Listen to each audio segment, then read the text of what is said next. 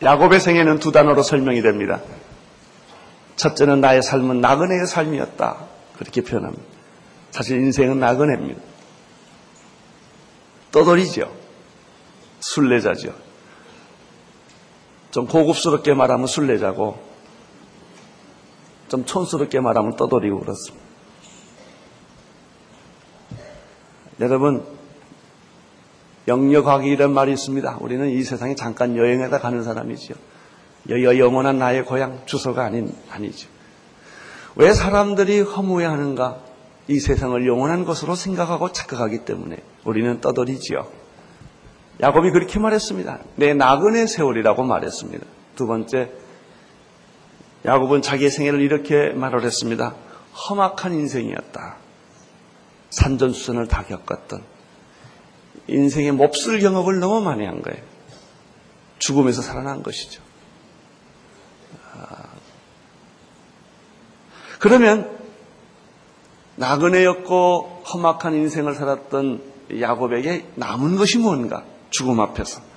그 인생을 정리하는 앞에서. 하나가 있습니다. 하나님의 약속입니다. 그가 결국 건진 것은 하나님의 신실함입니다. 나는 자격이 없어도 그분은 나를 버리지 않았고, 나는 실수와 허물이 많았어도 하나님은 나를 포기하지 않으셨고, 내가 무능한 노인이 되었어도 하나님은 나를 믿음의 조상으로 축복의 조상으로 하나님은 그 신실함을 버리지 않고 나를 축복해 주셨다. 그래서 야곱이 그 인생의 마지막 그 나그네 세월 험악한 인생을 정리하면서 그가 얻은 것은 하나님의 약속이에요. 사랑하는 형제 자매 여러분, 여러분이 붙들 것은 하나님의 약속임을 믿으시기를 바랍니다. 하나님의 신실함, 하나님의 완전함, 하나님의 영원함, 하나님은 변하지 않는다.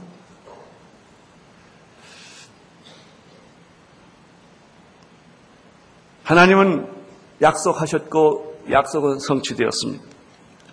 하나님은 야곱을 신비스러운 섭리 가운데 인도해 주었습니다. 하나님의 섭리. 상상할 수 없는 대역전 드라마. 경륜, 고난에는 섭리가 있다. 고난에는 하나님의 비밀이 있다. 야곱이 또 하나 깨달은 것은 하나님의 인도하심이었다. 선하심과 인자심이 정령 나를 따르리니 야곱의 생애를 보면 하나님의 인도하심이 있어요. 여러분의 생애는 하나님의 인도하심이 있습니다. 잘 보십시오. 모든 것이 하나님의 인도함이었고 간섭이었습니다. 인도하심은 어디로 가는가? 채우심으로 갑니다. 하나님은 모든 필요를 채워주셨다. 너희 쓸 것을 채워주었고 먹고 입고 마실 것은 하나님이 풍성하게 채워 주셨다. 할렐루야.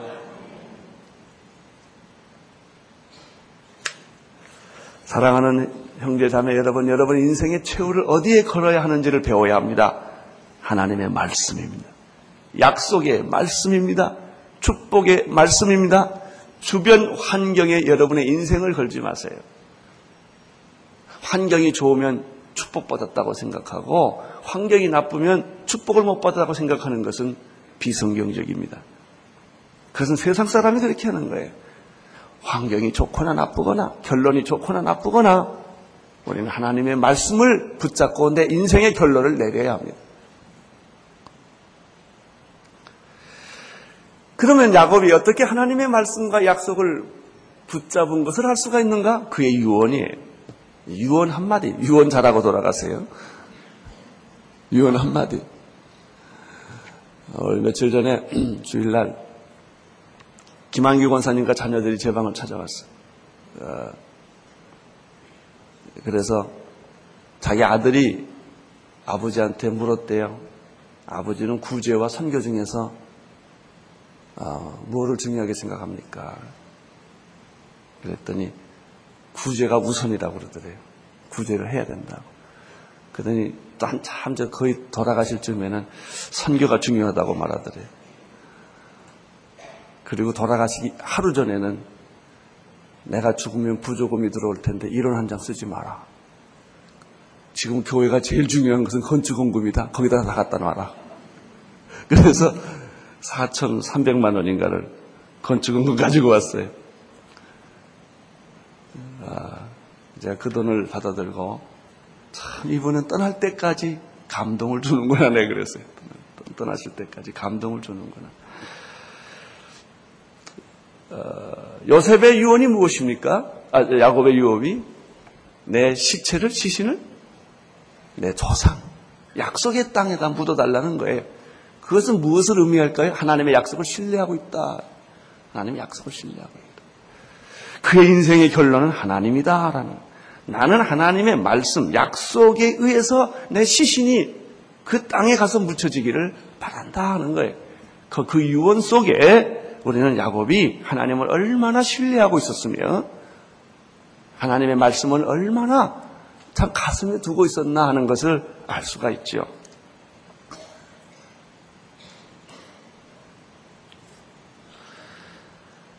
그에게 남은 것은 아브라함의 하나님, 이삭의 하나님, 내 조부의 하나님, 내 아버지의 하나님, 그리고 내 삶을 인도해 주셨던 내 하나님, 내 약속입니다.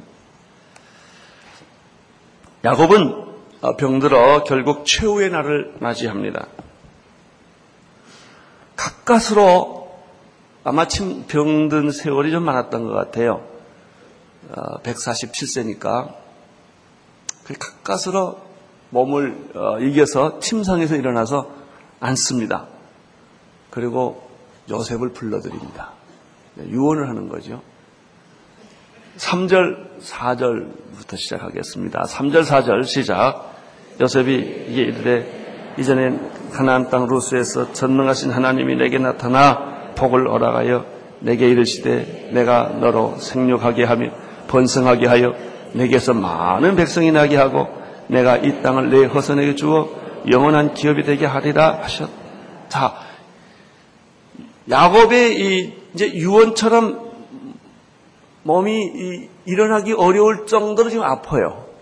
겨우 침상에서 일어나서 요셉에게 하는 말이 내 하나님, 나의 하나님, 하나님 얘기. 나를 여기까지 인도해 주신 하나님. 그분이 가나안 땅 루스에서 나에게 나타나서 이런 말을 해줬다. 나에게 이런 복을 주었다. 내가 너로 성육하고 번성하게 내 자손들이 땅에 충만하게 될 것이다. 이 땅을 내 후손에게 주어 영원한 기업이 되게 하라라고 하셨다는 거예요. 이것이 야소, 그 야, 야곱의 인생의 마지막 남은 기억이에요. 결론이에요. 여기서 우리가 두 가지 하나는 나의 하나님, 전능하신 하나님이라는 표현 하나 하고요. 복을 그분이 허락해 주셨다. 나는 예수 그리스도 안에서 여러분에게 영원한 복을 허락해 주심을 믿습니다. 생육하고 번성하게 했고 너희 자녀들이 축복받게 될 것이고 그리고 이 땅에 내 후손을 주어 영원한 기업이 되게 해. 영원한 땅을 주겠다. 여러분 영원한 땅이 어디 있어요? 영원한 기업이 어디 있어요? 그래서 이거를 너무 물리적으로 보면 안 돼요. 아, 지상에 영원한 땅이 어디 있고 영원한 기업이 어디 있어요? 새하늘과 새 땅이지요.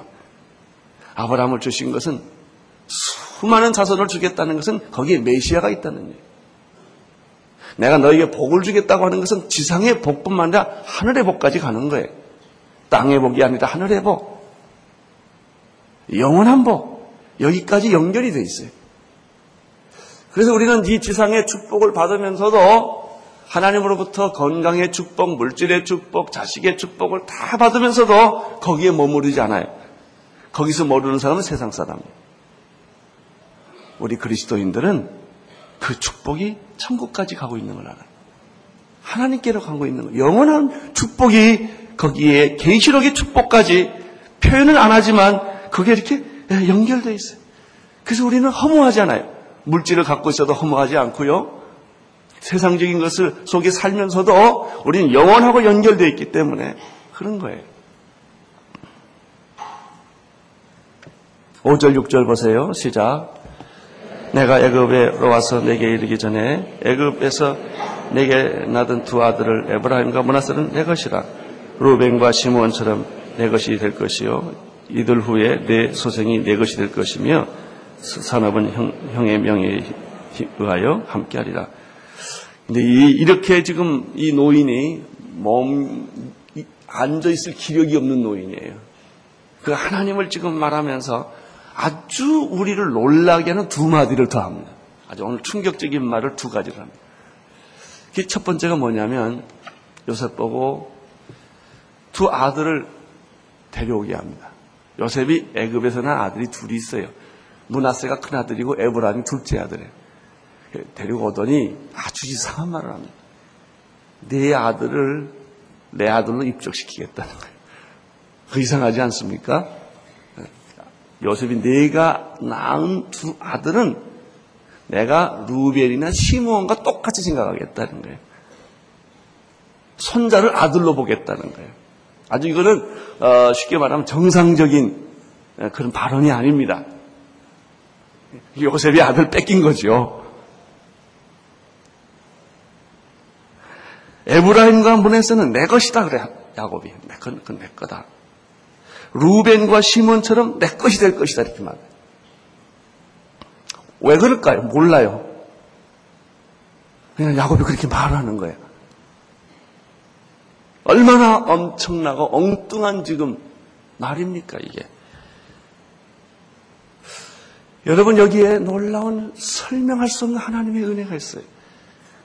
하나 이 야곱은 요셉에게 축복을 주는데 요셉 대신에 에브라임과 문하세를 축복함으로 다른 자녀들의 축복에 배를 주는 거예요. 땅을 배로 주고 축복을 배로 허락해 줍니다.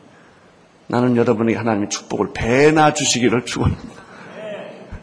땅도 배나 주시고 지금 요셉에게 설명이 없어요. 은원도 없어요. 아브라함이 선언, 저 야곱이 선언하는 거예요. 그래서 야곱의 열두 지파 중에는 요셉은 빠져요. 그 요셉 대신에 요셉의 두 아들 에브라임과 문하세 지파가 요셉의 아들로 인침을 받아서 요셉에게는 두 지파가 생깁니다. 참 신비스럽죠. 하나님이 하시는 것은 너무나 놀라운 것이죠. 은혜 안 받은 사람은 그걸 다른 사람에게 적용해요. 왜 두 사람, 저 사람은 축복 주고 나는 축복 안 주나 이렇게 생각하고요. 은혜 받은 사람은 하나님은 왜 나에게 곱빼기로 축복을 주시나. 그리고 눈물 흘리는 거예요. 적용을 다른 사람에게 하지 마십시오. 하나님은 이렇게 여러분을 곱빼기로 축복해 주세요. 네. 자, 6절에서부터 9절까지 읽겠습니다. 시작.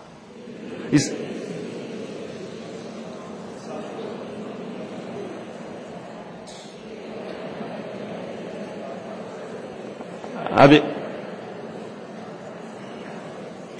아, 미안함 6절부터 9절, 8절에서 8절 9절입니다. 시작. 이스라엘의 요셉의 아들들을 보고 가로되 이들이 누구냐?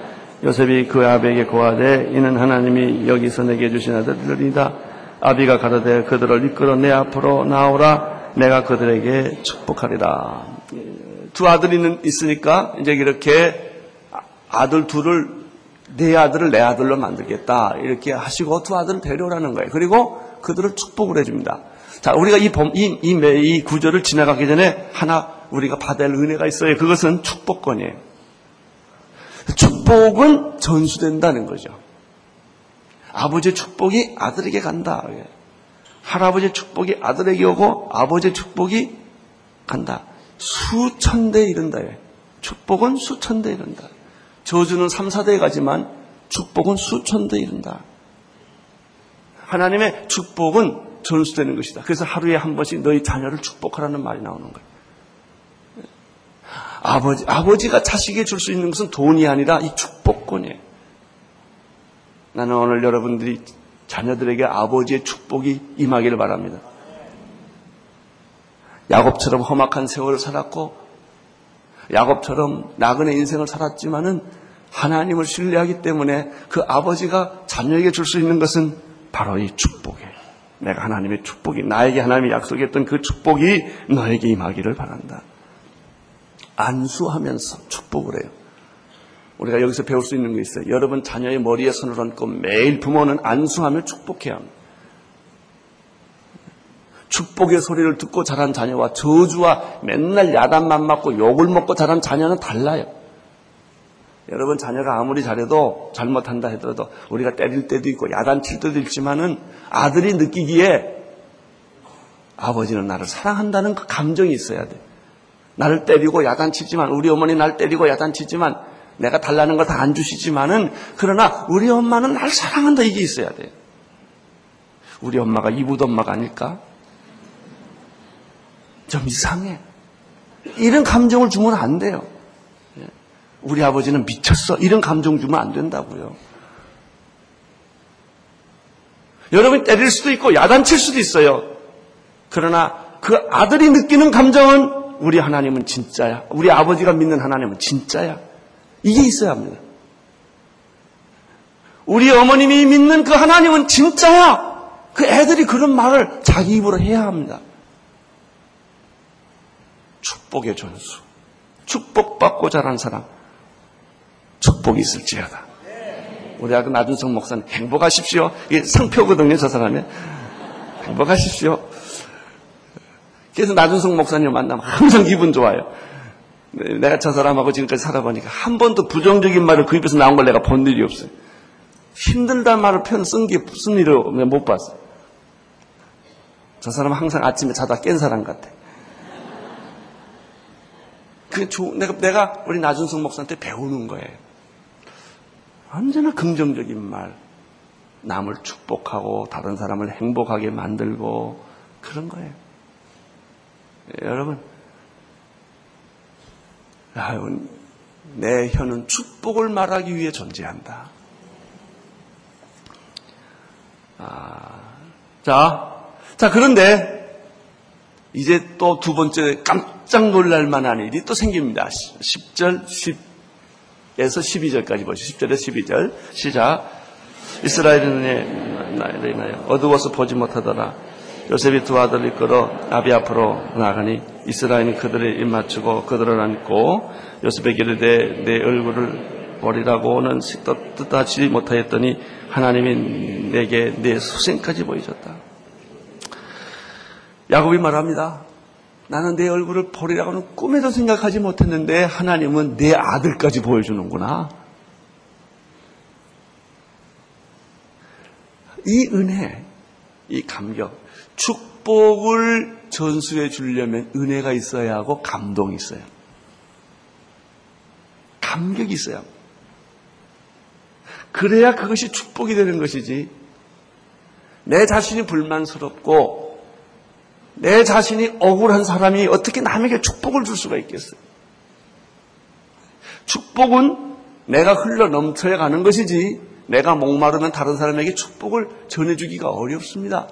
나는 여러분의 삶이 날마다 감동이요, 풍성함이요, 감격이요, 은혜요. 하나님 나는 얼마나 감사한지요. 꿈에도 볼 수 없었다고 생각했던 요셉만 보여줄 뿐만 아니라 웬일입니까? 요셉의 아들까지 보여주시니 이제 이런 얘기 아니겠습니까?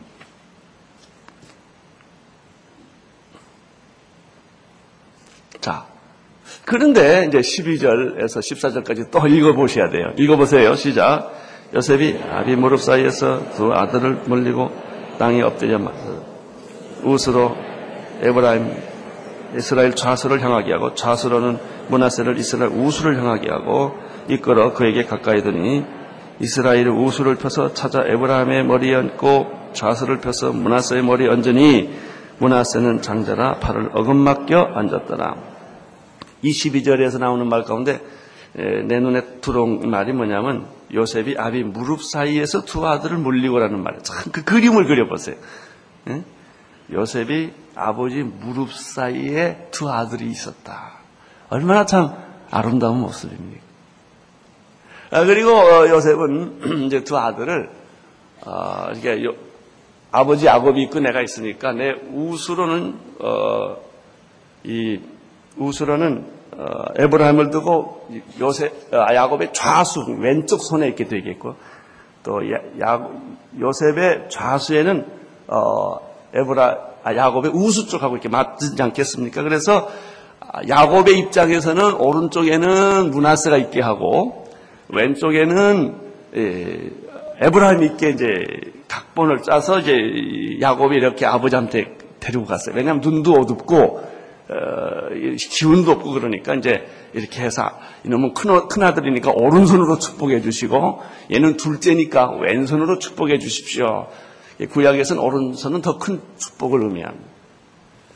그랬더니 앞을 못 볼 줄 알고 기운도 없고 생각이 희미할 줄 알았던 이 노인네가 갑자기 손을 싹 바꾸는 거예요. 네? 이렇게 안 하고 이렇게 하는 거예요. 그래서 오른손으로는 차남인 에브라임의 손을 얹고 왼손으로는 장자인 문하세의 손을 얹고 축복을 하는 거예요. 그러니까 요셉이 얼마나 놀랬겠습니까? 네. 하나님은 지금 요셉을 두 번 놀래게 하는 거예요. 내 아들은 내 아들이다. 이래서 놀랬고. 그 다음에 축복을 어긋녀서 하는 거예요, 이게.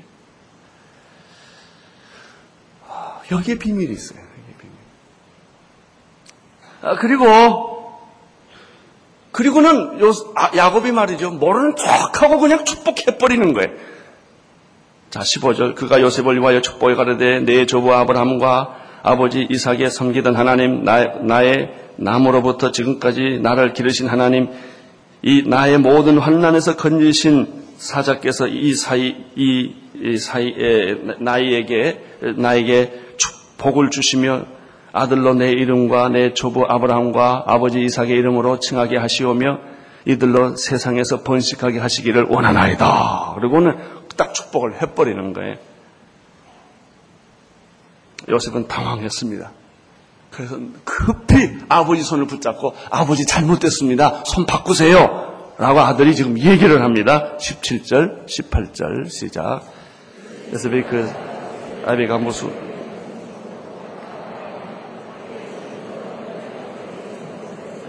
그 아베게 이르되 아버지여 그리 마옵소서 이는 장자니 우수를 건물에 얹었소서 그러나 요셉은 아버지의 뜻을 몰랐던 거예요.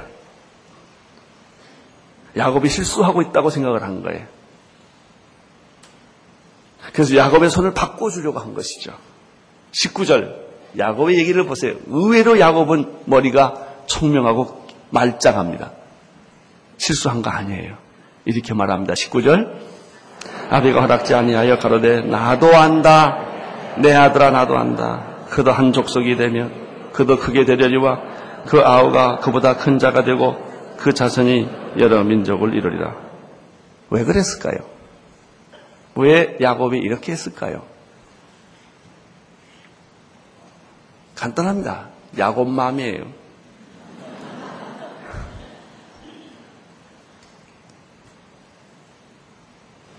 하나님 나라에서는 장자도 차자도 없다는 얘기예요. 세상에서는 자꾸 서열을 따져요. 너는 장자고 너는 차자고. 하나님 나라에서는 차자가 장자 될 수도 있고 사람은 자꾸 패가르게 편가르게. 그렇게 해서 자꾸 갈라놔요. 싸움 붙여요. 세상의 질서는 상하 질서예요. 하이얼라키예요. 하나님 나라는 네트워킹이에요. 이 높거나 장자냐 타자냐를 맨날 싸워요. 에서와 야곱이 그거 아닙니까? 쌍둥이인데 먼저 나왔다는 이유로 형이고 늦게 나왔다는 동생이에요.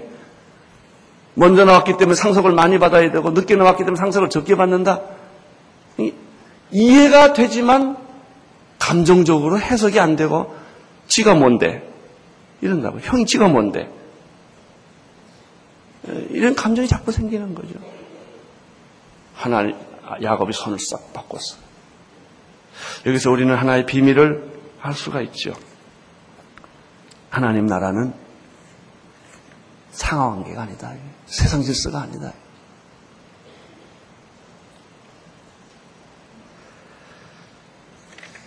우리가 여기서 조금 더 이런 말로 발전시킬 수 있어요.